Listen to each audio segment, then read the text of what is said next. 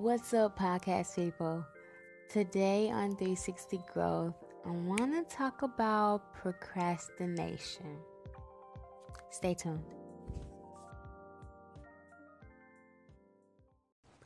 I struggle with this a lot. I am still struggling with this. Um, I definitely think this is possibly number one of the number one like um, personal growth problems we all run into, or not even we all, but majority of us run into, which is taking our time, waiting to the last minute, or you know, procrastinating. And something that also helps not procrastinate is don't think about it. Don't when you sit. Okay, so if I want to work out in the morning, if I wake up and I just get my ass up, go start working out. Okay, boom, got it done. If I wake up and I'm like, uh, that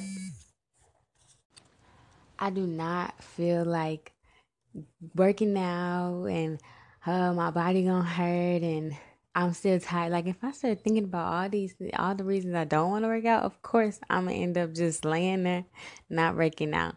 So like, instead of thinking about it, just do it. it. Think for the things that you know you need to get done. Maybe like working out. Maybe like um drinking water. Um, I'm just kind of naming some things for me.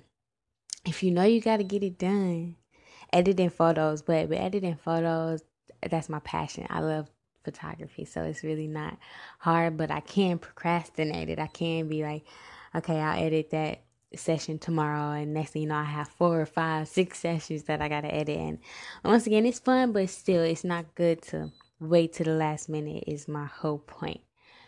So my tip for you to help with your procrastination, don't think about it. Just do it. Like Nike. Go ahead and Nike it. And that's all for today on 360 Growth. I'll catch you guys tomorrow. I think we might dive more into a spiritual aspect if you guys are ready for that. Have a great night.